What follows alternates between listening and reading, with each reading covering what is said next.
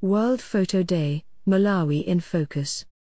Naomi Malunga has been documenting our COVID 19 response. Let's take a closer look at some of her photos. When the pandemic caused classrooms across Malawi to close, schools quickly became Mary's Meals distribution centers, where families can safely come to collect food for their children.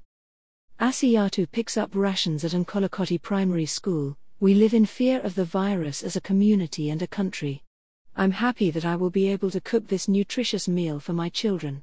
At food distribution points across Malawi, our teams follow social distancing measures and have set up hand washing facilities to help prevent the spread of COVID 19. Forlisi collects porridge for her daughter, Omega. This food is full of nutrients for her growth. It will remind her of what she has learnt. Francis lends a hand to give out soap at Ligo Primary School, so families can take steps to stay safe.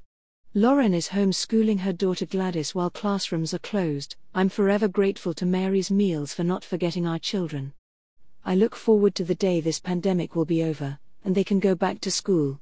Lena takes a well earned rest after a long day of volunteering at Mankwala Primary School. Take a look on Facebook, Twitter, and Instagram for more amazing photos from our COVID 19 response. Brought to you by Audio Harvest.